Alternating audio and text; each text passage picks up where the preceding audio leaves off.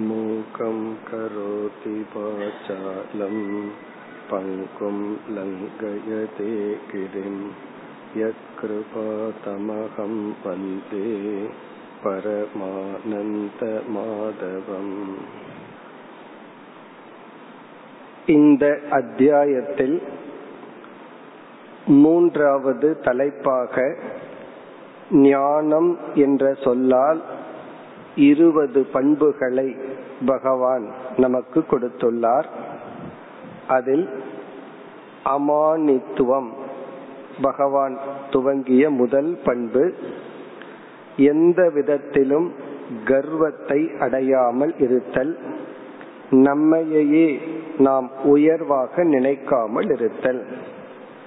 அதம்பித்துவம் இரண்டாவது பண்பு நாம் செய்த நல்ல குணங்களை நல்ல தர்ம செயல்களை அல்லது நம்மிடத்தில் உள்ள பெருமைகளை வெளிக்காட்டி கொள்ளாமல் இருத்தல். பொதுவாக தீயதை மறைத்து நல்லதை காட்டிக்கொள்வோம் இங்கு பகவான் நல்லதையும் மறைத்தல். அமானித்துவம் அதம்பித்துவம். மூன்றாவது அஹிம்சா. உடல் சொல் மனம். இவைகள் மூலமாக யாரையும் துயரப்படுத்தாமல் இருத்தல் அஹிம்சா. அடுத்தது வந்து சாந்திகி சாந்திகி என்ற சொல்லில் நாம் இரண்டு பண்புகளை பார்த்தோம். ஒன்று மன்னித்தல் இனி ஒன்று சகித்து கொள்ளுதல் ஏற்றுக்கொள்ளுதல் எந்த ஒரு பண்பையும் சரியாக புரிந்து கொண்டு பின்பற்றினால் அது பண்பாகின்றது. புரிந்து கொள்ளாமல் அதை பின்பற்றும் பொழுது அதுவே குற்றமாகி விடுகிறது. ஏற்றுக்கொள்ளுதல் என்ற பண்பை முயற்சிக்கு பிறகு செய்ய வேண்டும் என்பது முக்கிய கருத்து. நாம் சிலவற்றை சில கஷ்டங்களை சந்திக்கும் பொழுது அதை எதிர்கொள்வதற்கு பயந்து கொண்டோ சோம்பலினாலேயோ நான் எல்லாவற்றையும் ஏற்றுக்கொள்கின்றேன் என்று நினைப்பது தவறு. இவ்விதம் ஒவ்வொரு பண்பையும் நாம் புரிந்து பிறகு பின்பற்ற வேண்டும். அதற்கு அடுத்ததாக ஐந்தாவது பண்பாக நாம் பார்த்தது ஆர்ஜவம். நம்முடைய எண்ணம் சொல் செயல் இவைகள் நேர்கோட்டில் இருத்தல். எதைய நம்ம சொல்றோமோ அதை நாம் நினைத்திருக்க வேண்டும். எதை சொல்கின்றோமோ அதை நாம் செய்ய வேண்டும். நினைப்பது ஒன்று சொல்வது ஒன்று செய்வது ஒன்றாக நாம் வாழ்ந்தால் நம்மீதே நமக்கு மதிப்பு இருக்காது. நம்முடைய சொல்லை மற்றவர்கள் கேட்கவில்லை என்றால் நமக்கு கோபமும் வருத்தமும் வருகின்றது. நம்முடைய சொல்லை நாமே கேட்கவில்லை என்றால் அதே கோபமும் வருத்தமும் நம்மை அறியாமல் நம்மீது வந்து விடும் ஆகவே இந்த ஒரே நேர்கோட்டில் இருப்பது என்பது ஒரு முக்கியமான பண்பு. அடுத்ததாக நாம் ஆரம்பித்த ஆறாவது பண்பு ஆச்சாரிய உபாசனம். முதல் ஸ்லோகத்தில் ஒன்பது பண்புகளை பகவான் கூறுகின்றார். இந்த ஆச்சாரிய உபாசனம் இதைத்தான் நாம் ஆரம்பித்தோம். இந்த பண்பினுடைய விளக்கத்தை நாம் இப்பொழுது பார்க்க வேண்டும். இந்த ஆச்சாரிய உபாசனம் என்ற பண்பு மிக முக்கியமான பண்பு. ஞானத்துக்கு சில அடிப்படை தகுதிகளை கொடுக்கின்ற பண்பு. ஞானத்துக்கு இந்த பண்பு நேரடி தொடர்பு உடையது. ஆச்சாரிய என்றால் குரு உபாசனம் என்றால் சேவை. குரு முதலிய பெரியவர்களுக்கு செய்கின்ற சேவை சர்வீஸ். இந்த சேவை வந்து பல சூழ்நிலைகள்ல செய்யலாம்.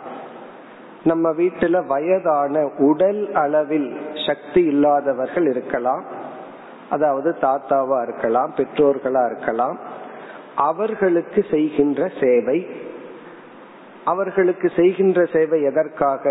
அவர்களினால் அவர்களை பார்த்து கொள்ள முடியாது என்ற ஒரு இயலாமை என்ற சூழ்நிலை அவர்களுக்கு வரும் பொழுது நாம் செய்கின்ற பணிவிடை சேவை குரு என்பவர் அந்த நிலையை அடையாவிட்டாலும் குருவுக்கு செய்கின்ற சேவை அல்லது பெரியவர்களுக்கு நாம் செய்கின்ற பணிவிடை சேவை. இப்ப இந்த சாதனைய சாஸ்திரம் மிக உயர்வாக சொல்வதற்கு பல காரணங்கள் உண்டு. அதை நாம் ஒவ்வொன்றாக பார்ப்போம். இந்த சாதனையில் எப்படிப்பட்ட பலனை நாம் அடைகின்றோம்? இந்த சாதனை நம்மை எப்படி பண்படுத்துகின்றது என்று இப்பொழுது பார்ப்போம். முதல் கருத்து ஒரு குரு குலத்தில் ஒரு சிஷ்யன் வந்து ஞானத்தை நாடி செல்கின்றான். அவன் வந்து இந்த உலகத்தை விட்டு ஒரு குரு குலத்துல அறிவுக்காகவே ஞான யோகத்திற்காகவே செல்கின்றான். இந்த ஞான யோகத்திற்காக செல்கின்ற அனைவருக்கும் ஆரம்ப நிலையில் ஞானத்தை அடையும் தகுதி இருக்காது. கொஞ்சம் குறைவாகத்தான் இருக்கும். சாஸ்திரத்துல சாதன சதுஷ்டய சம்பத்தி என்று சில தகுதிகள் கூறப்பட்டுள்ளது. அதாவது விவேகம் வைராகியம் முமுட்சுத்துவம் மனக்கட்டுப்பாடு புலநடக்கம் போன்ற சில சாதனைகள் குறிப்பா ஸ்ரத்தை போன்ற சாதனைகள். இந்த பண்புடன் ஞான யோகத்தில் ஈடுபட்டால் குருவிடம் சாஸ்திரம் கேட்டா நமக்கு புரியும். இல்லை என்றால் நமக்கு விளங்காது. இப்ப இந்த நிலையில தகுதி சற்று குறைவாக இருக்கும் பொழுது ஒருவன் குருவிடம் செல்லும் பொழுது அவன் குருவிடம் சென்றுட்டான். தன்னை தூய்மைப்படுத்த சமுதாயத்திலிருந்தும் விலகிவிட்டான் ஆகவே தனக்கு கர்ம யோகத்தை போல தகுதியை கொடுக்க அவனுக்கு ஒரே ஒரு வாய்ப்பு இருக்கு. அதுதான் குரு சேவை. குரு சேவைன்னு சொல்லலாம் ஆசிரமத்துல சேவை பண்றதுன்னு சொல்லலாம் அல்லது எனி ஃபார்ம் ஆஃப் சர்வீஸ் இந்த சேவை என்ற ஒரு சாதனை அவனுக்கு கர்ம யோகமாக மாறி அவனுக்கு தகுதியை கொடுக்கின்றது. இப்ப சேவையினுடைய முதல் பலன் வந்து இவனுக்கு தகுதியை கொடுக்கின்றது. பலர் வந்து என்னைக்குமே முழுமையா தகுதி அடைந்து செல்வதற்கு முன் ஓரளவு தகுதி அடைந்தவுடன் அடுத்த ஸ்டேஜுக்கு சென்று விடுவார்கள். அப்ப அந்த தகுதியை நிறைவு செய்ய இந்த சேவை தான் சாதனையாக பயன்படுகிறது. பிறகு அடுத்த இரண்டாவது ஒரு பலன் வந்து இந்த சேவை என்கின்ற மனப்பான்மை ஒருவனுக்கு இருந்து சேவை செய்யும் பொழுதுதான் அவனிடத்தில் வினயம் பணிவு என்ற ஒரு பண்பு வருகின்றது. அதாவது நம்ம பார்த்தோம் ஏற்கனவே உலகத்துல எல்லா விதத்திலையும் இழந்தவனுக்கு இந்த பணிவு வந்துடும் வாழ்க்கையில வெற்றி அடைந்தவனுக்கு பணிவு அவ்வளவு சுலபமா வந்துடாது செல்ஃப் கான்பிடன்ட் இருக்கும் சுய மரியாதை இருக்கும் ஆனா அந்த கர்வம் தன்னை அறியாமல் இருக்கும். இப்படி உலக விஷயத்துல நல்லா படிச்சவன் பொருளை அதிகமாக சேகரித்தவன் அவனுடைய ஃபீல்டுல புகழை அடைந்தவன் அல்லது ஏதாவது ஒரு தனி திறனுடன் கூடியவனுக்கு இந்த உலகமே கர்வத்தை அவனுக்கு கொடுத்துரும். இப்ப இந்த கர்வத்தை நீக்கி பணிவு என்ற ஒரு பண்பை அடைய வேண்டும் என்றால் ஒருவன் சேவையில் ஈடுபடும் பொழுதுதான் அவனுக்கு பணிவு என்ற பண்பு கிடைக்கின்றது. அப்ப சேவையினுடைய இரண்டாவது பலன் வந்து வினய பிராப்திகி. பணிவு என்ற ஒரு முக்கிய ஞான அங்கம் சேவையிலிருந்து கிடைக்கின்ற. பிறகு மூன்றாவது குருவானவர் ஒரு அறிவை சிஷ்யனுக்கு கொடுக்கிறார். இதெல்லாம் நம்ம வேதாந்தத்தோடு சம்பந்தப்பட்டு பேசுகின்றோம். அந்த குரு சொல்ற வாக்கியம் இவனுடைய அறிவுக்கு ஆரம்பத்துல எட்டாது. இவன் வந்து இந்த உலகம் நமக்கு திருப்திய கொடுக்கும்னு நினைச்சிட்டு இருந்தவன் இந்த உலகம் வந்து திருப்தியை கொடுக்கவில்லை நான் தேடும் நிறைவை கொடுக்கவில்லை என்று மனதுல ஒரு துயரத்தை அடைந்துதான் போறான். இப்ப இவனுடைய மனதுல என்ன இருந்தது? தேவையான நிறைவை உலகம் கொடுக்கும்னு எதிர்பார்த்துட்டு இருந்த இவன் ஒரு விவேகம் ஏற்பட்டு வைராகியம் ஏற்பட்டு நான் தேடுவது எங்கும் இல்லை என்ற ஒரு ஒரு வெற்றிடத்துடன் குருவிடத்துல போறான். அதனாலதான் குருவிடத்துல போறோம் இந்த உலகத்துல தனக்கு தேவையானது கிடைக்குங்கிற நம்பிக்கை இருக்கிற வரைக்கும் அவன் குருவை நாடி போக மாட்டான்.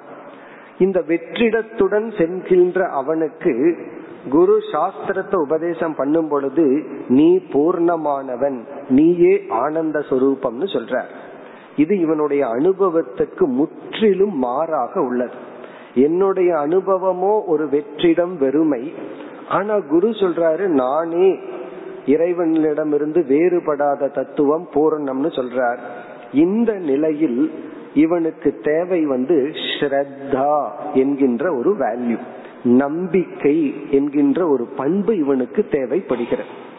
எப்பொழுது ஸ்ரத்தை தேவை என்றால் இப்ப நான் வந்து உங்களிடத்தில் ஒரு பொருளை காட்டி இது என்று சொன்னதுக்கு அப்புறம் இப்ப இது வந்து கிளிப் அப்படின்னு சொன்னதற்கு பிறகு இந்த வாக்கியத்துல நீங்க ஸ்ரத்த வைங்கன்னு சொல்ல வேண்டிய அவசியமே இல்லை.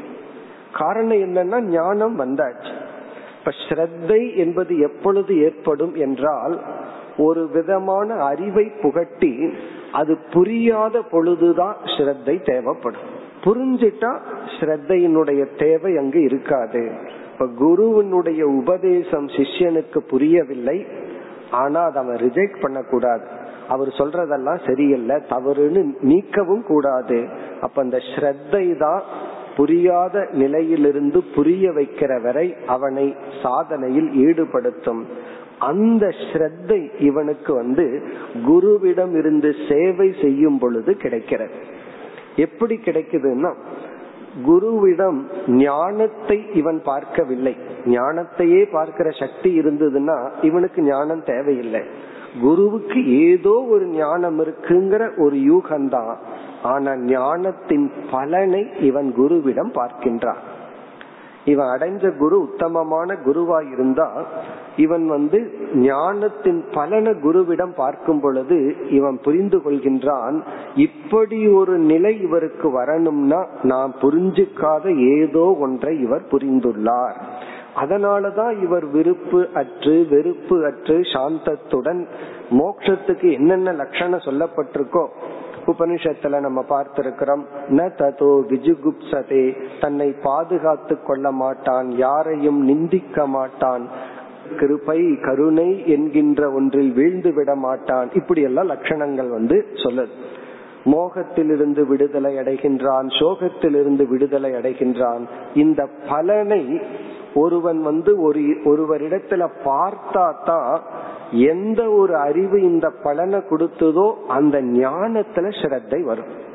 இந்த பலனை வந்து ஒரு குருவின் அருகில் சென்றால் தான் பார்க்க முடியும். அது வந்து சேவையின் மூலமாகத்தான் குருவின் அருகில் செல்ல முடியும். இப்ப இந்த ஸ்ரத்தை என்கின்ற ஒரு குணம் ஞானத்துக்கு அங்கமாக இருப்பது குருவினிடத்தில் இருக்கின்ற ஞான பலனை பார்த்தல் இந்த சேவையின் மூலமாக கிடைக்கின்றது. இப்ப சேவை என்ற ஒரு சாதனை வந்து ஸ்ரத்தையை கொடுக்க மூல காரணமாக உள்ளது. ஒரு கர்மயோகமாக அமைகின்றதுன்னு பார்த்தோம் பணிவை கொடுக்கும் ஸ்ரத்தையை கொடுக்கும். அடுத்தது பார்த்தோம் அப்படின்னா சில உபதேசங்கள் வந்து பொதுவான உபதேசமா இருக்கும். சில உபதேசங்கள் வந்து தனிப்பட்ட மனிதனுக்கு தனிப்பட்ட மனதிற்கு கொடுக்க வேண்டித்ததா இருக்கும். அதனால ஒரு நியதி இருக்கு. யதா உபாதிகி ததா உபதேசக. உபாதின்னு சொன்னா உடல் மனம். யதா உபாதினா அவரவர்களுடைய மனதிற்கு ஏற்றால் போல் உபதேசக உபதேசம் செய்ய வேண்டும். அதை நம்ம ஏற்கனவே ஒரு உதாகரணம் பார்த்தோம். உலகத்துல எல்லா வெற்றியையும் அடைந்து வந்த சிஷியனிடத்துல நம்ம வந்து என்கரேஜ்மெண்ட்ங்கிறது சொல்ல வேண்டியது இல்ல அவனுக்கு பணிவை சொல்லணும் உன்னால எதையும் செய்ய முடியாதுன்னு சொல்லி கொடுக்கணும். வாழ்க்கையில அனைத்தையும் இழந்து வந்தவனை என்கரேஜ் பண்ணணும் உன்னால எதை வேணாலும் சாதிக்க முடியும். இப்ப ஒவ்வொருவருடைய மனிதனுக்கும் மனதிற்கு தகுந்தாற்போல் உபதேசம் பண்ணணும். இதை வந்து இவன் சேவையின் மூலமாகத்தான் பெற முடியும். இவன் குருவிடம் சென்று சேவை செய்யும் பொழுது இவனுடைய மனநிலை குருவுக்கு தெரிகின்றது.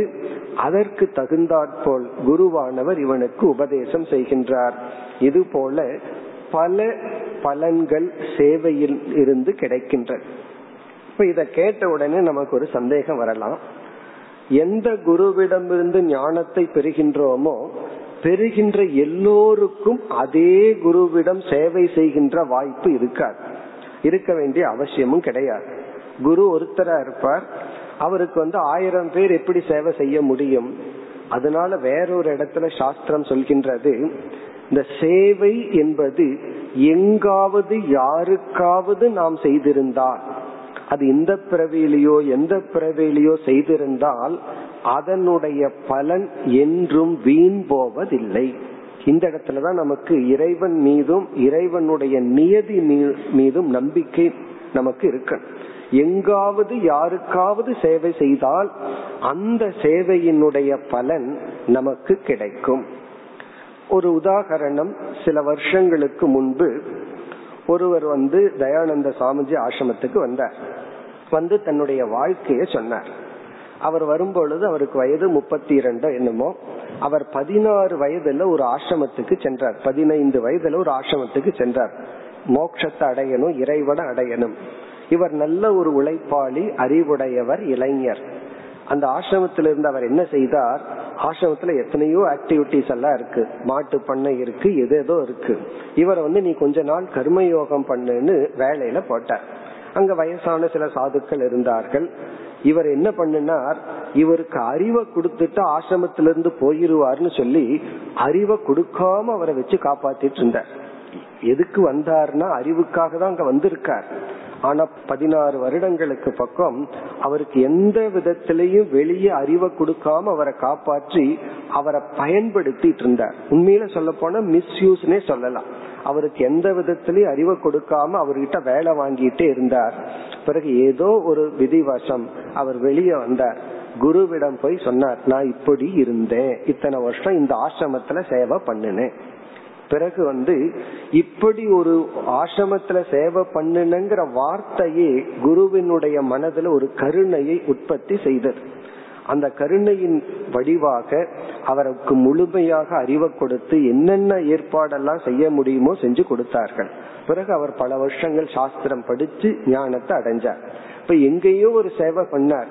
வேறொரு குருவிடம் போனார். அந்த சேவையே அவருக்கு ஒரு தகுதியை கொடுத்தது. அவர் நினைக்கலாம் அவருக்கு கோபமும் வரலாம். இவர்களெல்லாம் என்ன ஏமாற்றினார்கள் சொல்லி. ஆனா பிறகு அவர் நினைக்கிறார் அவர்கள் என்னை ஏமாற்றவில்லை அவர்களை ஏமாற்றி கொண்டார்கள். இறைவன் என்னை ஏமாற்றவில்லை. நான் செய்த சேவையினுடைய பலனை நான் அடைந்தேன்.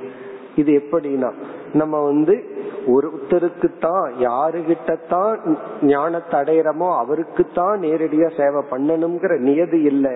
ஆனா எங்காவது சேவை செய்திருக்க வேண்டும். அதனாலதான் சேவை பண்றதுக்கே ஒரு புண்ணியம் வேண்டும். நம்ம வந்து தலைகீழா நினைச்சிட்டு இருக்கோம் மோகம்ங்கிற வார்த்தைக்கு லட்சணமே வரத்தை சாபம்னு நினைக்கிறது சாபத்தை வரம்னு நினைக்கிறதா சில வயதானவர்களுக்கு சேவை பண்ற ஒரு சூழ்நிலை ஒருத்தருக்கு வந்துட்டா அதை சிலர் பழுவாக நினைக்கின்றார்கள். அதை சாபம்னு நினைக்கின்றார்கள். அதுதான் டெல்யூஷன் ஆனா உண்மையிலே அதுதான் வரம். காரணம் அந்த சேவை செய்யற வாய்ப்பு ஒருத்தருக்கு கிடைச்சிருந்தா அதனுடைய புண்ணியம் என்றும் வீண் போவதில்லை. அவர்களிடத்திலேயே ரெக்கக்னேஷன் கிடைக்காம இருக்கலாம். அவர்கள் வந்து அந்த சேவையினுடைய மதிப்பை உணர்ந்து நம்ம பாராட்டாம இருந்திருக்கலாம் அல்லது அதனுடைய வேல்யூ அவர்களுக்கே தெரியாமல் இருந்திருக்கலாம். ஆனா யாருக்காவது எப்பாவது வயோதிகர்களுக்கு சேவை செய்யற வாய்ப்பு கிடைத்து சேவை செய்திருந்தால் அந்த புண்ணியம் வீண் போவதில்லை. அந்த சேவைக்கு அவ்வளவு ஒரு பலன் உண்டு. இது மேலான பலனா இருக்கிறதுனாலதான் யாருக்கு இந்த வாய்ப்பு கிடைப்பதில்லை. கிடைத்தாலும் இதனுடைய மேன்மையை பலர் உணர்வதில்லை. இப்ப இந்த இடத்துல வந்து குரு சேவை என்பது இங்க உபதேசம். ஆனால் சேவை ஆச்சாரிய உபாசனம் என்றால் குருவுக்கு செய்கின்ற சேவை. இதுதான் நமக்கு ஞானத்துக்கு தேவையான சில முக்கியமான தகுதிகளை கொடுக்கும். இந்த ஒரு வேல்யூவை நம்ம வந்து நன்கு உணர்ந்து பின்பற்ற வேண்டும். நமக்கு வந்து யாருக்காவது வயதானவர்களோ இயலாதவர்களுக்கு ஏதாவது விதத்தில் உதவி செய்ய சேவை செய்ய வாய்ப்பு கிடைக்குமான்னு பார்த்துட்டு இருக்கணும். அதுல சில கஷ்டங்கள் இருக்கு. நம்ம யாருக்கு சேவை பண்றோமோ அவர்கள் தான் நம் மீது வெறுப்பை செலுத்துவார்கள். காரணம் என்னன்னா அது அவர்களுடைய மனநிலையா இருக்கலாம். நமக்கு அது முக்கியமல்ல. சேவை செய்யற வாய்ப்பு கிடைத்தால் அதை நம்ம பயன்படுத்தி கொள்ள வேண்டும். அதன் மூலமாகத்தான் நாம் ஞானத்தை அடைய முடியும். மனதை தூய்மைப்படுத்தி கொள்ள முடியும். இது வந்து ஆச்சாரிய உபாசனம் ஆறாவது பண்பு. இனி பகவான் கூறுகின்ற அடுத்த பண்பு ஏழாவது பண்பு சௌச்சம். இதெல்லாம் சாதாரணமான ஒரு வேல்யூ இருந்தாலும் பகவான் இதை குறிப்பிடுகின்றார். இது வந்து ரொம்ப பேசிக் எல்லாரிடத்திலையும் ஆர்டினரியா பின்பற்ற வேண்டிய பண்பு தான் அதையும் பகவான் குறிப்பிடுகின்றார். சௌச்சம். சௌச்சம் என்றால் தூய்மை. தூய்மையாக வைத்திருத்தல். இந்த சௌச்சத்தை சாஸ்திரம் இரண்டாக பிரிக்கும். சௌச்சம்னா தூய்மையாக இருத்தல். ஒன்று பாஹ்யம் இனி ஒன்று ஆந்தரம் என்று சௌச்ச இரண்டா பிரிக்கப்படுகிறது. பாஹ்ய சௌச்சம் என்றால் நம்முடைய உடல் நாம் உடலில் பயன்படுத்துகின்ற ஆடை பிறகு வீடு இருப்பிடம் நம்மை நாம் என்னென்ன பொருள்களை எல்லாம் பயன்படுத்துறோமோ நம்முடைய சுற்றுப்புற சூழ்நிலை நம்முடைய வீடு தெரு நாடு இதெல்லாம் பாக்கியம். இவைகளை தூய்மையாக வைத்திருத்தல். அதாவது உடையில ஆரம்பிச்சு நெகம் முடியில ஆரம்பிச்சு பிறகு நாம் பயன்படுத்துகின்ற ஆடை பொருள்கள் புஸ்தகம் வீடு எல்லாத்தையும் தூய்மையாக வைத்திருத்தல். இது வந்து பாஹ்ய சௌச்சம். இது வந்து ஒரு சாதாரண வேல்யூ அல்ல. நம்ம இந்த உலகத்துல பார்க்கும் பொழுது இந்த தூய்மைங்கிறது மிக மிக குறைவா இருக்கு. இப்ப இது ஒரு முக்கிய பண்பாக பகவான் குறிப்பிடுகின்றார். இந்த வெளி தூய்மை இருந்தா தான் ஆந்தரம் என்றால் கண்ணுக்கு தெரியாத நம்முடைய மனதினுடைய தூய்மை. ஆந்தர சௌச்சம் அப்படின்னா மன தூய்மை. பாஹ்யம்னு சொன்ன வெளியில் உள்ள சூழ்நிலைகளை தூய்மையாக வைத்திருத்தல். இதை ஏன் பகவான் சொல்றாருன்னா அப்படி யாரும் செய்வதில்லை. நம்ம வந்து ஏன் அப்படின்னு ஒரு கேள்வியை கேட்டா எதனால மனிதர்கள் வந்து எல்லாத்தையும் அப்படியே விட்டு தூய்மையாக வைத்திருப்பதில்லைன்னா அதுக்கு வந்து மூன்று காரணங்கள் இருக்கு. இந்த மூன்று காரணத்தினாலதான் யாருமே தூய்மையா வச்சுக்கிறது இல்லை நம்ம இந்த மூன்றையும் பரவாயில்லன்னு எடுத்துக்கொண்டா தான் தூய்மையா வச்சிருக்க முடியும். நம்ம சுற்றுப்புறங்களை தூய்மையாக வைத்திருக்க வேண்டும் என்றால் முதலில் அதற்கென்று தனிப்பட்ட காலத்தை செலவிட வேண்டும். காலத்தை ஸ்பெண்ட் பண்ணணும். ஆனா இந்த காலத்துல சில பேர்த்துக்கு டைம் இஸ் மணி பணம் தான் காலம்தான் பணம். அதனால் அதற்கென்று தனிப்பட்ட காலத்தை ஒதுக்குவதில்லை. இரண்டாவது வந்து முயற்சி பிரயத்தனம் எஃபர்ட் தூய்மையா வச்சிருக்கணும்னா அதற்கு தூய்மைப்படுத்த வேண்டும்னு ஒரு எக்ஸ்ட்ரா எஃபர்ட்ட கொடுக்கணும். மூன்றாவது தனம் பணம் பொருளை செலவிட வேண்டும். இந்த மூன்றையும் செலவிடுறதுக்கு தயாரா இல்லாததுனாலதான் நாம வந்து எல்லா பொருள்களையும் உடல் உட்பட ஆடை உட்பட சுற்றுப்புற சூழ்நிலை உட்பட நம்ம தூய்மையா வச்சிருக்கிறது இல்லை இந்த மூன்றையும் ஸ்பெண்ட் பண்ண தயாரா இருக்கணும். அதற்கென்று ஒரு காலத்தை நம்ம ஒதுக்கணும். கிளீன் பண்றதுக்குன்னு ஒரு காலத்தை நம்ம ஒதுக்கணும். அதற்கென்று ஒரு எக்ஸ்ட்ரா எஃபர்ட் அதையும் நம்ம ஒதுக்கணும். அதுவும் மனிதான். நான் இந்த வேலை ஏன் செய்யணும் அப்படின்னு நமக்கு தோன்றும். மூன்றாவது அதற்குன்னு ஸ்பெண்ட் பண்ண தயாரா இருக்கணும். அதற்குன்னு செலவிட தயாரா இருக்கணும். மனிதனுக்கு இந்த மூன்றுலயும் லோபம் இருக்கு. பணத்திலேயும் லோபம் எவ்வளவு தூரம் பணத்தை ஸ்பெண்ட் பண்ணாம இருக்கலாமோ அவ்வளவு தூரம் இருக்கிற மனம்.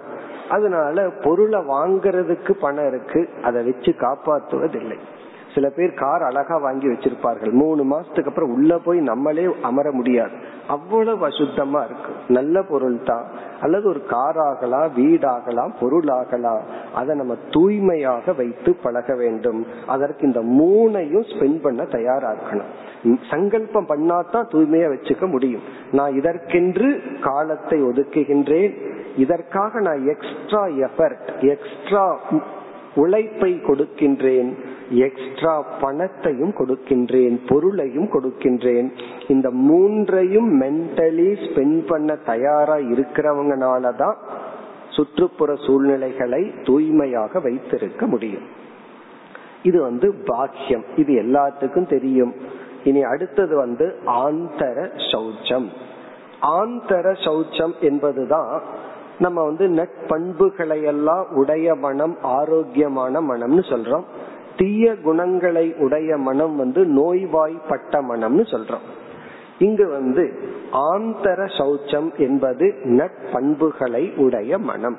மனதுல வந்து தூய்மையாக இருத்தல் என்றால் நல்ல பண்புகளை சேர்த்தி கொண்டு தீய குணங்களை நீக்கி இருத்தல். ஆகவே இது வந்து ஒரு காமன் டேர்ம் ஒரு பொதுவான சொல். ஜெனரல் டேர்ம் ஆந்தர சௌச்சம்னா மன தூய்மை அப்படின்னு சொல்றோம். மன தூய்மைன்னு என்ன பொருள்? மனம் தூய்மையாக இருத்தல் என்றால் ஆரோக்கியமாக இருத்தல் நல்ல பாவனை நற்குணங்கள் இருத்தல். இதுக்கு தான் நம்ம வந்து எது நல்ல குணம் எது தீய குணம் எல்லாம் பார்த்து முயற்சி செய்து ஜானாதி இச்சதி எதேன்னு பார்த்தமல்ல. முதலில் குணத்தினுடைய நேச்சர் தன்மையை பார்க்கிறோம். பிறகு அதன் மீது ஒரு விருப்பத்தை உருவாக்குகின்றோம். பிறகு அதற்கான உரிய முயற்சியை செய்து நட்பண்புகளை அடைய வேண்டும். இந்த இடத்துல பதஞ்சலி வந்து தன்னுடைய யோக சூத்திரத்துல ஆந்தர சௌச்சத்துக்கு ஒரு உபாயம் சொல்ற அந்த உபாயத்தை தான் பிரதிபக்ஷ பாவனா என்று சொல்லப்படுகிறது. பிரதிபக்ஷ பாவனா என்றால் என்ன ஒரு தீய குணம் நம்ம இடத்துல இருக்கோ அதை நீக்குவதற்கு அதற்கு எதிரான குணத்தை கொண்டு வருதல். ஒரு குணம் இருந்ததுன்னா அதுக்கு ஆப்போசிட்டா இருக்கிறத உள்ள கொண்டு வந்தா அது இருக்கா? இப்ப வந்து நாயும் பூனையும் சேர்ந்து இருக்கார். பூனையை விரட்டணும்னா நாயை கொண்டு வரணும். ஆனா நாயை விரட்டுறதுக்கு பூனையை கொண்டு வர முடியாது. அதே போல இங்க வந்து பற்று அப்படின்னு ஒன்று நமக்கு இருந்தால் உடனே வைராகியம் என்கின்ற அதற்கு எதிரான ஒரு குணத்தை நம்ம கொண்டு வரணும். அதே போல கோபம் என்கின்ற ஒரு குணம் அதுவே ஒரு சுவாவமாக நமக்கு இருந்தால் சாந்தம் என்கின்ற ஒரு குணத்தை நம்ம கொண்டு வரணும். மதம் கர்வம் ஒண்ணு இருந்தா வினயம் பணிவுங்கிற குணத்தை நம்ம கஷ்டப்பட்டு உள்ள கொண்டு வரணும். அதற்கு பதிலா இனிமேல் பகவான் கீதையில பிறகு வருகின்ற அத்தியாயத்துல சொல்ல போறார் இந்த தமோ குணம்னு ஒண்ணு இருந்தா அந்த தமோ குணத்தை விரட்டுவதற்கு ரஜோ குணத்தை எடுத்துக்கொள்ள வேண்டும். ஒருத்தர் ரஜோ குணத்தில் இருந்தா அதை நீக்குவதற்கு சத்துவ குணத்தை எடுத்துக்கொள்ள வேண்டும். இப்ப தமோ குணத்தின் தூண்டுதலில் இருந்தா தமோ குணத்துக்குன்னு சில குணங்கள் எல்லாம் இருக்கு. அதாவது சோம்பல் மதிமயக்கம் தப்பா புரிஞ்சுக்கிறது இதெல்லாம் தமோ குணத்தின் விளைவு. ரஜோகுணம்னா பொறாமைப்படுதல் கோபப்படுதல் அவசரமா இருக்கிறது பொறுமையின்மை. இதெல்லாம் ரஜோகுணத்துக்குன்னு சில குணங்கள். இப்படி ஒவ்வொரு குணங்களின் துணை கொண்டு கீழான குணங்களை நீக்கி நம்ம மனதை தூய்மைப்படுத்துதல். ஆகவே இங்க சௌச்சம் அப்படிங்கறது ஒரு காமன் டேர்ம் இது ஆழ்ந்த மனதுக்குள்ளேயும் தூய்மையா இருக்கணும் சுற்றுப்புறத்தையும் தூய்மையாக வைத்திருக்க வேண்டும். வெளி சூழ்நிலைய தூய்மையா வச்சிருந்தாவே மனசு வந்து கொஞ்சம் தூய்மையா இருக்கும். ஏன்னா மனது வந்து வெளி சூழ்நிலையை அப்படியே ரிஃப்ளெக்ட் பண்ணும். வெளியில எல்லாமே அசுத்தமா இருந்தால் மனதும் அசுத்தமாகத்தான் இருக்கு. ஆனா இந்த காலம் பிரயத்தனம் தனம் பணம் இத செலவிடுவதற்கு பலருக்கு தயாராக இருப்பதில்லை. நம்ம லோபம்ங்கிற சொல்லுல வந்து லோபம்னா யாருக்கும் செலவிடாத தன்மையில வெறும் பணத்தை மட்டும் நினைச்சிட்டு இருக்கோம் அதனால ஒருத்தனுக்கு தானம் பண்ற புத்தி இல்லைன்னா பணத்தை கொடுக்கற புத்தி இல்லைன்னு நினைக்கிறோம். ஆனா எஃபர்ட்ட கொடுக்கறதுலயும் நமக்கு லோபம் இருக்கு. அதுக்கும் நம்ம தயாரா இல்லை. ஒரு ஒரு லேபர் இடத்துல பணத்தை கொடுத்து எக்ஸ்ட்ராவா ஒரு வேலையை செய்யன்னு சொன்னா அவன் செய்ய தயாரா இல்லை. காரணம் என்ன? அது அவனுக்கு லோபம். பொருள் இருப்பவனுக்கு பணத்தை கொடுக்கறதுல லோபம் உடல் ஆரோக்கியம் இருக்கிறவனுக்கு எஃபர்ட்ட கொடுக்கறதுல லோபம் பிரயத்தனை கொடுக்கறதுல லோபம் எல்லாத்துக்கும் காலத்தை கொடுக்கறதுல லோபம். நம்மளுடைய ஒரு காலத்தை நேரத்தை யாருக்காவது கொடுக்க இந்த வயதானவர்களுக்கு என்னதான் பணத்தை கொடுத்தாலும் உணவை கொடுத்தாலும் அவங்க எதிர்பார்க்கிறது காலம். ஒரு நிமிஷம் நம்ம கிட்ட இருந்து பேசிட்டு போறதில்லையே. அது ஒரு விதமான தானம் தான் இவ்விதம் இங்கு தூய்மையா வச்சிருக்கணும்னா இந்த மூன்றையும் செலவிட தயாரா இருக்கணும். இந்த சங்கல்பம் உள்ள போனாதான் ஓ இந்த மூணுன்னு ஒண்ணு இருக்கு. நம்ம காலத்தை செலவிடுவதில்லை உழைப்பை செலவிடுவதில்லை பொருளை செலவிடுவதில்லைன்னு புரிஞ்சா நாம் சௌச்சத்தை பின்பற்ற முடியும் தூய்மையை பின்பற்ற முடியும். இனி அடுத்த சாதனை எட்டாவது சாதனை அல்லது குணம் ஸ்தைரியம். ஸ்தைரியம். இதுவும் ஒரு முக்கியமான வேல்யூ ஸ்தைரியம். ஸ்தைரியம் என்றால் வில் பவர் உறுதி. உறுதியாக இருத்தல். லட்சியத்தை முடிவு பண்றது ஒன்று அதுல உறுதியா தொடர்தல் என்பது இனி ஒன்று. நம்ம வந்து புது வருடம் வந்துச்சுன்னா எத்தனை பிளான் போட்டுறோம்? அது எவ்வளவு நாள் ஓடுதுன்னா பிப்ரவரி வரைக்கும் ஓடுனா பெரிய விஷயம். காரணம் என்ன? நம்மால வந்து லட்சியத்தை பிக்ஸ் பண்ண முடியுது தொடர வைக்க முடிவதில்லை. ஒரு குழந்தைய பிடிச்சிடலாம் அது கஷ்டப்பட்டு அதை நம்ம இடத்துல இருத்து வைக்கிறது தான் எக்ஸ்ட்ரா எஃபர்ட் தேவைப்படுது. இங்க ஸ்தைரியம் என்றால் உறுதி. இதற்கு இனி ஒரு சமஸ்கிருத சொல் வந்து திருதிகி இத வந்து திருதி என்று சொல்வோம். ஸ்தைரியம்ங்கிறது ஸ்திரதா. ஸ்திரம்ங்கிற வார்த்தை நமக்கு தெரியும். அவன் ரொம்ப அதுல திடமா இருக்கிறான் ஸ்திரமா இருக்கிறான்னு சொல்றோம். அதேதான் ஸ்தைரியம். இந்த ஸ்தைரியம் என்றால் மேலான இலக்கில் நமக்கு உறுதி இருந்தா அதற்கு பெயர் ஸ்தைரியம். அதாவது நம் மேலான லட்சியத்துல இருக்கிற உறுதிக்கு தான் ஸ்தைரியம்னு பேர். தவறான கொள்கையில் கீழான பழக்கத்தில் உறுதியா இருக்கிறாருன்னு வச்சுக்கோமே. அதாவது ஒருத்தருக்கு வந்து சில கெட்ட பழக்கங்கள் இருக்கு கெட்ட குணங்கள் இருக்கு அத பிடிவாதமா விடாம இருக்காருன்னு வச்சுக்கோமே. அத நம்ம ஸ்தைரியம்னு சொல்ல மாட்டோம். அதத்தான் பிடிவாதம் அப்படின்னு சொல்றோம். இந்த ரெண்டுக்குள்ள வேற்றுமை மிக குறைவு. அதாவது நம்ம வந்து ஸ்வீட் சாப்பிடுறது இல்லைன்னு முடிவு பண்ணியிருப்போம். ஏன்னா உடலுக்கு அது ஆகாததா இருக்கலாம். ஒருத்தர் வீட்டுக்கு போறோம். அவர் வந்து கம்பல் பண்றார். அது ஏன் அவர் கம்பல் பண்றாருன்னு சொன்னா நமக்கு கிடைக்கிற கொடுக்கிற ஒரு சோதனை தான் அது.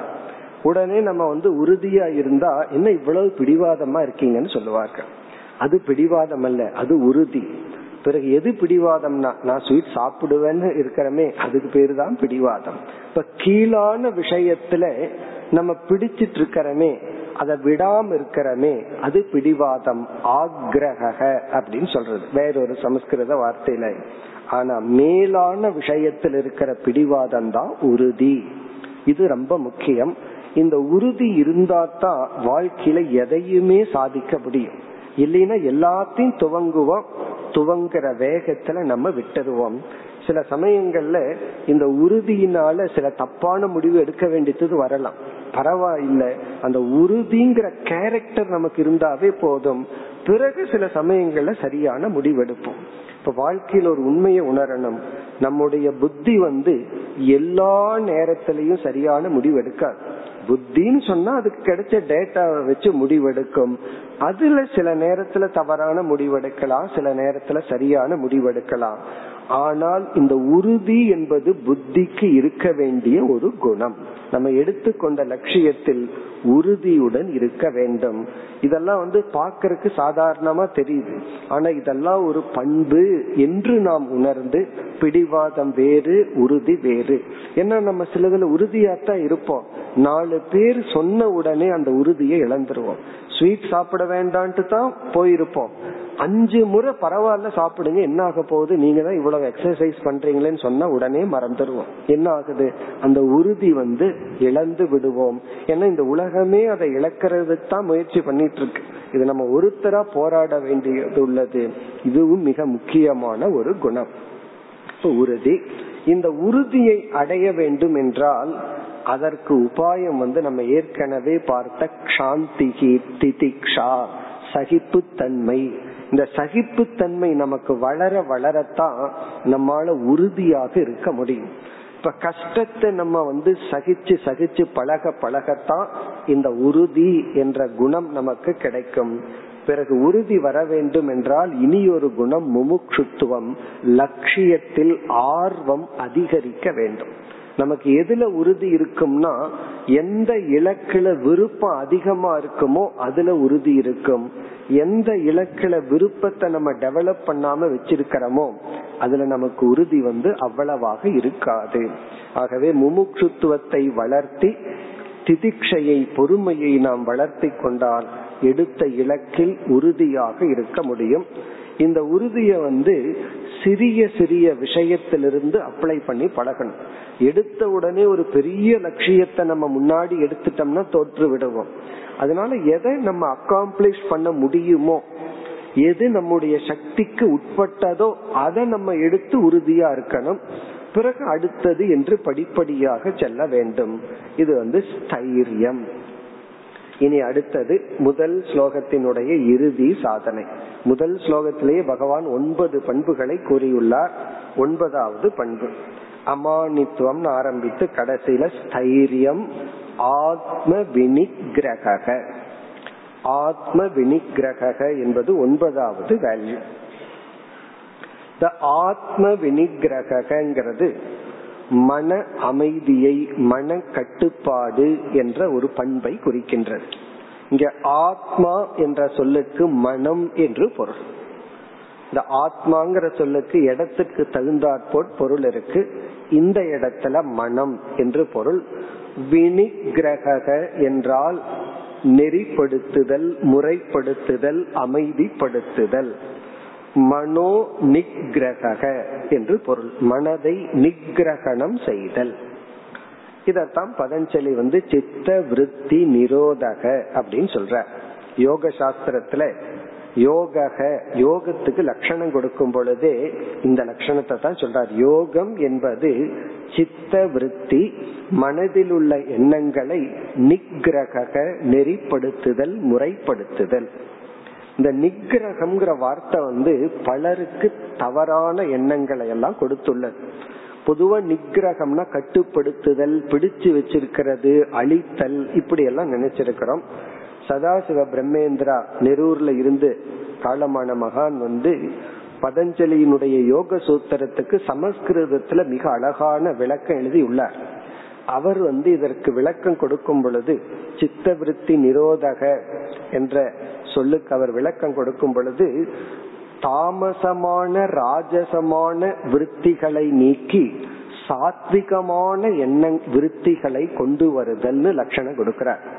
இப்ப விருத்தின எண்ணங்கள். நம்முடைய எண்ணங்கள் வந்து தாமசமான தமோ குண தூண்டுதலில் இருக்கின்ற ரஜோகுண தூண்டுதலில் உள்ள எண்ணங்களை எல்லாம் நம்ம வென்று சாத்விகமான எண்ணங்களை கொண்டு வருதுகள் தான் மனோ நிகிரக சித்த விருத்தி நிரோதம்.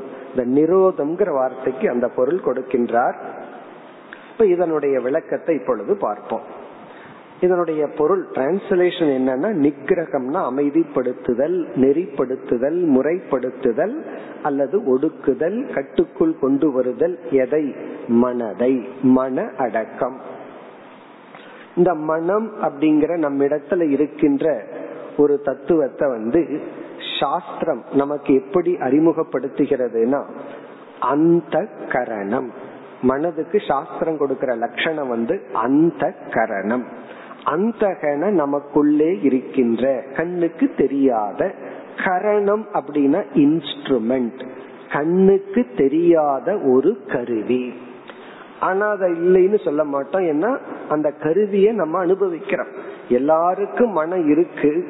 ஆனா மனதை யாரும் பார்த்ததில்லை. யாருடைய மனதையும் யாரும் பார்க்கல. நம்முடைய மனதையும் நம்ம பார்க்கல. ஆனா நமக்கு அது ஒரு கருவியா இயங்குது என்று நமக்கு தெரிகிறது. இந்த கருவி கரணம் என்று சொன்னால் கரணத்துக்கு என்ன லட்சணம்?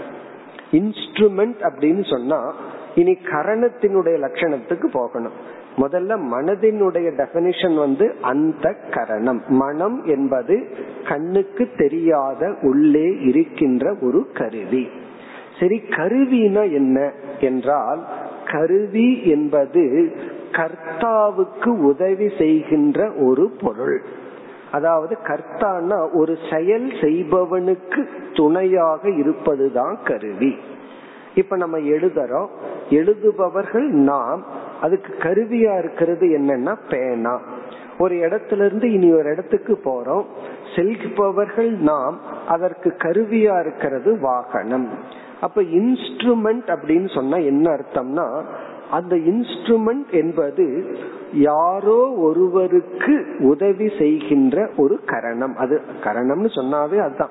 கரணம்னு சொன்னா ஒரு கர்த்தாவுக்கு துணை புரிகிப்பது கரணம். அதாவது கர்த்தா சகாயம் அப்படின்னு சொல்றோம். சகாயம்னா ஹெல்பர் கர்த்தாவுக்கு சகாயமாக எது இருப்பதோ அதுக்கு பேரு கரணம். இப்போ மனம்னா என்னன்னு சாஸ்திரம் சொல்லியிருக்கு. கரணம்னு சொல்லியிருக்கு. அப்போ கர்த்தான்னா இந்த மனதை பயன்படுத்துகின்ற ஒருவனுக்கு உதவி மனம்ங்கிறது யாரோ ஒருத்தனுக்கு கருவியாக இருத்தல் அப்படின்னு சொல்லப்பட்டிருக்கு. அது யார் அப்படின்னு சொன்னா புத்தி அறிவு. நமக்குள்ள ஒரு அறிவுன்னு ஒண்ணு இருக்கு புத்தின்னு ஒண்ணு இருக்கு. அந்த புத்திக்கு துணை செய்கின்ற ஒரு கருவிதான் மனம். இது வந்து சாஸ்திரப்படி. ஆனா அனுபவப்படி என்னன்னா புத்தியினுடைய கருவியாக மனம் செயல்படாமல் இந்த மனம் என்ன ஆகுதுன்னா தானே சுதந்திரமாக செயல்பட்டு பழகி விடுகிறது. இதுக்கு வந்து கொடுக்கற பெஸ்ட் எக்ஸாம்பிள் வந்து சில பேர் வந்து நாய வந்து வாக்கிங் கூட்டு போலான்னு போவார்கள். யார் யார அழைச்சிட்டு போவார்கள்? ஆரம்பத்துல இவர் தான் அதை அழைச்சிட்டு போவார். கொஞ்ச நேரத்துக்கு அப்புறம் என்ன நடக்கும்னா அது முன்னாடி போயிட்டு இழுத்துட்டு போயிட்டு இருக்கு இவர் பின்னாடி போயிட்டு இருப்பார் யார யார அழைச்சிட்டு போக ஆரம்பிச்சு இப்ப யார் எதை அழைத்து கொண்டு செல்கிறது? அதுதான் இப்ப மாறி இருக்கு. புத்திக்கு கீழே மனம் செயல்பட்டு ஒரு கருவியா இருக்க வேண்டிய மனம் புத்திய அடக்கி விட்டு தான் கர்த்தா என்ற ரோலை எடுத்துக்குது. இப்ப மனம் கர்த்தாங்கிற ரோலை எடுத்துட்டா பிறகு என்ன பண்ண முடியும்? இப்ப பேனா அதாக எழுத ஆரம்பிச்சு என்ன பண்ண முடியும்? அது பேனா அது செய்வதில்லை. சம்டைம் கார் அப்படி பண்ணி இருக்கும் அது அதாக அது வந்து நம்ம கண்ட்ரோலுக்கு மேல போயிட்டு அதைத்தான் ஆக்சிடென்ட்னு சொல்றோம். அப்போ காரை ஓட்டுபவன் வந்து அதனுடைய அந்த கருவிய தன்னுடைய கண்ட்ரோல்ல வச்சிட்டு இருக்கிற வரைக்கும் நல்லா இருக்கும். என்னைக்கு இவனுடைய கண்ட்ரோல் மீறுதோ அப்பொழுது அந்த இன்ஸ்ட்ருமெண்ட் கரணமே கர்த்தாவுக்கு பகைவனாக மாறி விடுகிறது. அந்த எதற்காக அந்த காரணம் பயன்படுத்துறோமோ அதே அவனை அழித்து விடுகின்றது. அந்த நிலைதான் ஒரு ஜீவனுக்கு இருக்கு. அதாவது இன்ஸ்ட்ருமெண்டா இருக்க வேண்டிய கரணமா இருக்க வேண்டிய மனம் கர்த்தாவாக மாறி விட்டது பகவான் அப்படித்தான் சொல்றார். யோக சாஸ்திரத்திலே அப்படித்தான் சொல்லப்பட்டிருக்கு. ஏன்னா இந்த மனம் அப்படிங்கிறது ஜடமான கரணம் அல்ல. இந்த இன்ஸ்ட்ருமெண்டே ரெண்டு விதமான இன்ஸ்ட்ருமெண்ட் இருக்கு. ஒன்று வந்து ஜடமான பேனா. அதை நம்ம மனதுக்கு எக்ஸாம்பிளா சொல்லக்கூடாது. ஃபர்ஸ்ட்ல அதை அறிமுகப்படுத்திட்டு மனசுக்கு வேற எக்ஸாம்பிள் தான். காரணம் என்னன்னா அந்த பேனா தனக்கென்று உணர்வு இல்லை நம்ம வந்து ஒரு குதிரை வண்டியில போயிட்டு இருக்கிறோம். அந்த குதிரை வந்து நம்ம ஒரு இன்ஸ்ட்ருமெண்டா பயன்படுத்துறோம். ஆனா அந்த குதிரைக்குன்னு ஒரு என்ன இருக்கு ஒரு தனி பிரவருத்தி இருக்கு நேச்சர் இருக்கு உணர்வு இருக்கு. அதே போலதான் நம்முடைய புலன்களும் மனமும் தனக்கென்று ஒரு நியதி இருக்கின்றது ஒரு பழக்கம் இருக்கின்றது ஒரு சக்தி இருக்கின்றது. ஆனால் பேசிக்கா அது கரணம் தான் இப்ப என்ன ஆயிருக்குன்னா அது கர்த்தாவாக தான் விருப்பப்பட்டு செயல்பட்டு கொண்டு உள்ளது. இது நமக்கு எப்ப புரியும்னா நம்ம வந்து இப்போ ஒரு எண்ணத்தை நினைக்கிறோம். ஒரு அஞ்சு நிமிஷத்துக்கு அப்புறம் அல்லது அஞ்சு நிமிஷம் வேண்டாம் அடுத்த எண்ணம் என்ன நினைப்போம்னு நமக்கே தெரியாது. வந்ததுக்கு அப்புறம் தான் தெரியும். மூணாவது தாட் என்ன வரப்போகுதுன்னு இப்ப தெரியாது வந்ததுக்கு அப்புறம் தான் தெரியும். நாலாவது என்ன என்ன வரப்போகுதுன்னு தெரியாது வந்ததுக்கு அப்புறம் தான் தெரியும். நம்ம வந்து ஜபம்ங்கிற ஒரு சாதனையில அமர்றோம். அப்ப நம்ம முடிவு பண்றோம் எனக்கு வரப்போற அடுத்த எண்ணமும் ஓம் நம சிவாய இரண்டாவது எண்ணமும் அதேதான் மூன்றாவது எண்ணமும் அதேதான் இருக்கணும்னு முடிவு பண்ணி அமரும் பொழுதுதான் தெரியுது என்னுடைய விருப்பத்துக்கும் மனதினுடைய இயற்கை தன்மைக்கும் எவ்வளவு ஒரு கேப் இருக்கு. நம்ம வந்து நூத்தி எட்டு எண்ணம் பகவானுடைய நாமமா தான் இருக்கணும்னு முடிவு பண்ணி அமரும் பொழுது நூத்தி எட்டு எண்ணத்துக்கு இடையில பகவான் வந்துட்டு போற இதுல இருந்து என்ன தெரியுதுன்னா நம்முடைய விருப்பத்துக்கும் மனதினுடைய சுவாவத்திற்கும் எவ்வளவு வேற்றுமை வந்துள்ளது அதை நீக்கிறது தான் மனோ நிகிரக இப்ப மனோ நிகிரகம் என்றால் ஒருவன் சரியான அறிவை அடைந்து அந்த அறிவை செயல்படுத்த மனதை கருவியாக பயன்படுத்துதல். இந்த புத்தி வந்து என்னதான் தனக்கு உண்மைய தெரிஞ்சாலும் உண்மையான அறிவு தன்னிடத்துல இருந்தாலும் அது மனதின் மூலமாகத்தான் செயல்பட முடியும். மனதினுடைய துணை இல்லைன்னா புத்தியினால ஒன்றுமே செய்ய முடியாது. இப்ப புத்தி தன்னுடைய இலக்கை அடைய மனதை தான் துணை கொண்டு ஆக வேண்டும். மனம் அப்படிங்கிறது பாடி ஆஃப் எமோஷன் மனதுக்கு ஒரு லட்சணம் வந்து உணர்வுகளின் மையம் தான் மனம். எல்லா உணர்வுகளினுடைய சேர்க்கைய மனம்னு சொல்றோம். எல்லா அறிவுகளினுடைய சேர்க்கைய நம்ம புத்தின்னு சொல்றோம். ஆகவே இந்த மனதை நம்ம வந்து புத்திக்கு கீழ் செயல்படுத்தணும்னா அந்த உணர்வுகளை எல்லாம் நம்ம என்ன பண்ணி இருக்கணும் நெறிப்படுத்தி இருக்க வேண்டும் முறைப்படுத்தி இருக்க வேண்டும். அப்படி பண்ற பிராக்டிஸ் தான் இந்த சாதனை ஆத்ம வினிகிரக இப்ப ஆத்ம வினிகிரக என்றால் இந்த ஒரு பண்பை நம்ம அடையணும்னா மற்ற பல நட்பண்புகள் எல்லாம் நமக்கு இருக்கணும். அதன் துணை கொண்டு மனதை அமைதிப்படுத்துதல் நெறிப்படுத்துதல் கட்டுக்குள் கொண்டு வருதல். யாரோட கட்டுக்குள் கொண்டு வருதல்?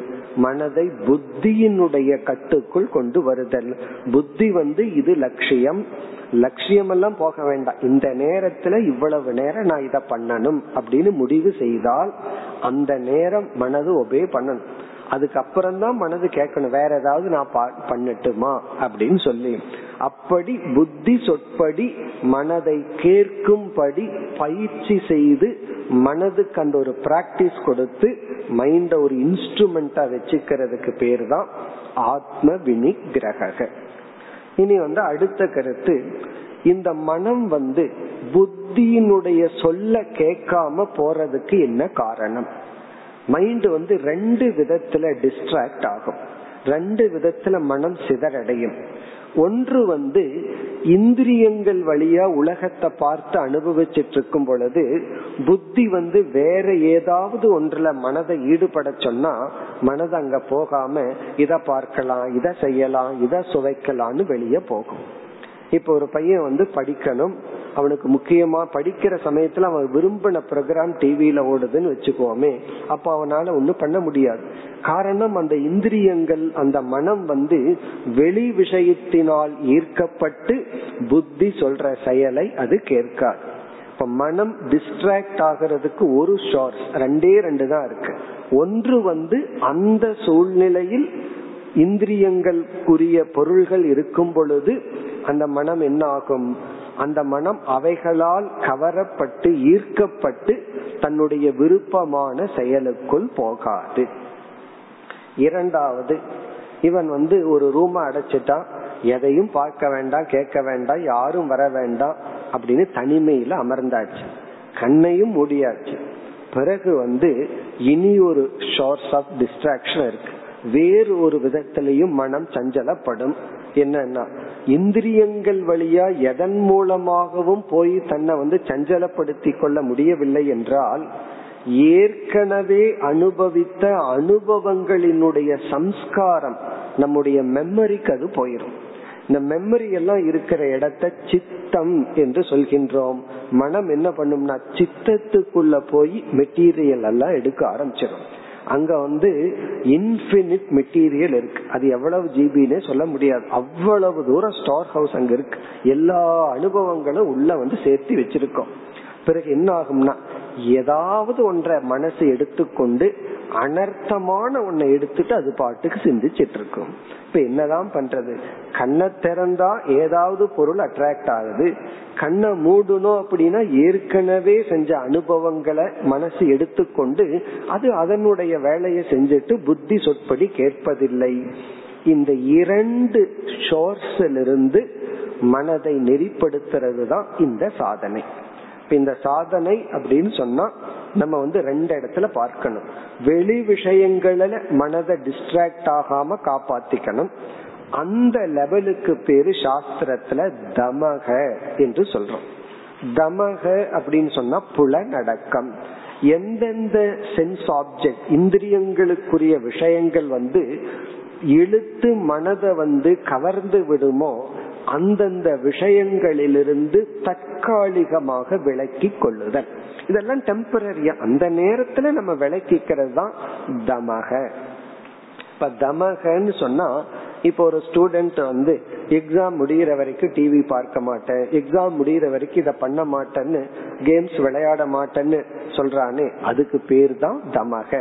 ஏன்னா அதுல போயிட்டோம் அப்படின்னா காலம் போயிரும் மனம் அதுல போயிரும். இப்ப நாமளே நமக்கு ஒரு வெளியில் வந்து ஒரு சூழ்நிலையை தடை செய்தல் இது ஒரு ஷார்ட்ஸ் இனி இரண்டாவது ஷார்ட்ஸ் என்ன? அப்படி தடை செய்ததற்கு பிறகும் சித்தத்திலிருந்து மனதை வந்து விளக்குதல். இதுதான் மிக மிக கடினமான ஒரு சாதனை. நம்முடைய மெமரியிலிருந்து நம்ம மனசை விளக்கணும். வேற எங்காவது இருந்து விளக்கணும்னா சுலபம். மனசுக்கு மெமரிக்கு எவ்வளவு தூரம்? தூரமே இல்லை. அதனாலதான் கஷ்டமா இருக்கு. அது ஒன்றி இருக்கின்றது. இப்ப நம்மளுடைய மெமரியிலிருந்து மனதை விளக்கணும். ஏற்கனவே நாம் சேர்த்து வைத்த அனுபவத்திலிருந்து மனதை விளக்கணும். அப்படி விளக்கணும்னு சொன்னா அந்த சித்தத்தில் இருக்கிற வாசனைகள் மெமரி இருக்கே. அது வந்து ஆழ்ந்த பற்றுடனும் ஆழ்ந்த துவேஷத்துடனும் இந்த பற்று பொறாமை கோபம் இவைகள் வந்து ரொம்ப அடர்த்தியா உறுதியா இருந்தா எடுக்க முடியாது. அதனாலதான் அந்த வேகத்தை குறைக்க வேண்டும். பற்ற குறைக்கணும் வெறுப்ப குறைக்கணும் கோபத்தை குறைக்கணும். இவைகளையெல்லாம் கொஞ்சம் மாடரேட் பண்ணாதான் மைண்ட வந்து சித்தத்திலிருந்து ரிலீஸ் பண்ண முடியும். இந்த ஒரு சாதனை தான் ஆத்ம வினிகிரக இனி அடுத்த கருத்து வந்து இந்த சாதனையை நம்ம எப்படி பிராக்டிஸ் பண்றது? வெளி விஷயத்திலிருந்து நம்ம எப்படியாவது தப்பியோடி கொள்ளலாம் சில பேர்த்துக்கு வந்து சில பசங்களுக்கு வந்து பணம் சில்லறையா இருந்தா செலவாகி போகும்னு ஆயிரம் ரூபா நோட்டா ஐநூறு ரூபா நோட்டா வாங்கி வச்சுக்கிறது. இது ஒரு விதமான கட்டுப்பாடு தான். காரணம் என்னன்னா சின்ன பணமா ஐம்பது ரூபா பத்து ரூபா இருந்தா செலவாயிரும். அப்படின்னு ஐநூறு ரூபா நோட்டா ஆயிரம் ரூபா நோட்டா வச்சுக்கிறது. இப்ப இந்த உதாரணம் சொல்றேன். நாங்க படிக்கிற காலத்துல ஐம்பது ரூபா நோட்டு நூறு ரூபா நோட்டு. இப்ப ஆயிரம் ரூபா நோட்டா இருக்கு. அது என்னன்னா தனக்கு தானே எடுத்துக்கொண்ட ஒரு கட்டுப்பாடு. இப்படி வெளி விஷயத்துல பண்ணிடலாம் ஆனா சித்தத்திலிருந்து எப்படி எடுத்தல்? இதற்காகத்தான் சாஸ்திரம் கொடுக்கிற உபாயம் வந்து தியானம்.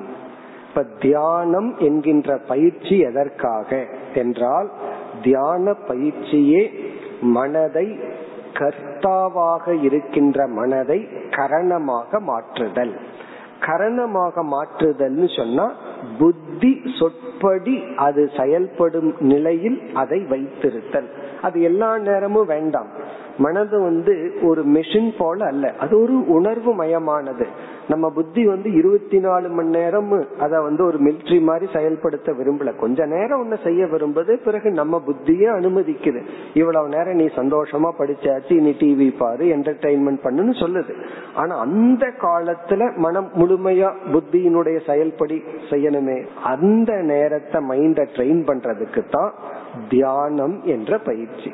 இப்ப தியானம் எதற்காக? தியானத்துல உண்மையிலேயே நம்ம என்ன பண்ணணும் என்றால் அதற்கு நமக்கு தேவையான சௌகரியங்கள் எல்லாம் செய்துட்டு இனி நம்ம வந்து தியானத்துக்குள்ள போலாம். அதெல்லாம் பலருக்கு தெரிஞ்சிருக்கும். தியானத்துக்கு என்னென்ன விதிமுறைகள் அதெல்லாம் பண்ணிட்டு நம்ம தியான காலத்துல என்ன பண்றோம்? சித்தத்திலிருந்து மனதை எடுத்து அதாவது தியான காலத்துல மைண்டுக்கு ஒரு ஆர்டர் கொடுக்கணும். நீ எந்த கடந்த கால அனுபவத்தையும் நினைக்காதே. அது மட்டும் போகாது. எதிர்காலத்தை பத்தியும் திட்டமிடாதே. தியானத்தில் அமர்ந்த இந்த ரெண்டு தான் பண்ணுவோம். ஒன்னா பாஸ்ட் இல்ல மன கொஞ்சம் அமைதியான உடனே இந்த மைண்டுக்கு வந்து சில முக்கியமான டிசிஷன் எடுக்கணும் பிளான் பண்ணணும். அதுக்கு நேரமே கிடைக்கிறது இல்லை தியானத்துல அமர்ந்த உடனே மைண்டு கொஞ்சம் அமைதியாகுது. உடனே ஃபியூச்சர்ல போர்காஸ்ட் பண்றான் பிசினஸ் பிளான் பண்றான். அந்த நேரத்துல எடுக்கிற முடிவு நல்லா இருக்கு. அதனாலதான் இந்த உலகத்துல வந்து என்ன ஃபேமஸ் ஆயிருக்குன்னா தியானம் பண்ணா பிசினஸ் நல்லா நடக்கும். அவங்க தியானம் பண்ணினதுனால நடக்கல. தியானம் பண்ணாததுனாலதான் நடந்திருக்கு. காரணம் என்ன தெரியுமோ இவங்க தியானத்துல வந்து தியானம் பண்ணாம கொஞ்சம் மனதை அமைதிப்படுத்தியவுடன் இவர்களுடைய புத்தி கொஞ்சம் தெளிவா வேலை செஞ்சு அமைதியான புத்தி வந்து தெளிவான முடிவெடுக்குது அப்ப நம்ம என்ன பண்ணணும்? நம்ம புத்திக்கு ஒரு வேலை கொடுக்கணும். அதாவது புத்தி நீ வேலை செய்யாதன்னு புத்திக்கு சொல்ற ஒரே ஒரு நேரம் தியான காலத்துலதான். தியான காலத்துல புத்திக்கு ஒரு ஆர்டர் கொடுக்கணும். இந்த நேரத்துல மட்டும் நீ வேலை செய்யாத. மீதி நேரம் வேலை செய்யணும் ஆனா புத்தி அந்த நேரத்துல மட்டும் வேலை செய்யும். மீதி நேரம் வேலை செய்வதில்லை. அதுக்குன்னு ஒரு டைம் கொடுக்கணும். ஒரு முக்கியமான முடிவு எடுக்கணும்னா ரொம்ப பேர் வந்து அதனுடைய வேல்யூ தெரியாம ஏதோ முடிவு எடுக்கிறது. ஓகே இதை குறிச்சு நான் முடிவு எடுக்கணும். அப்ப நான் சிந்திக்கணும்.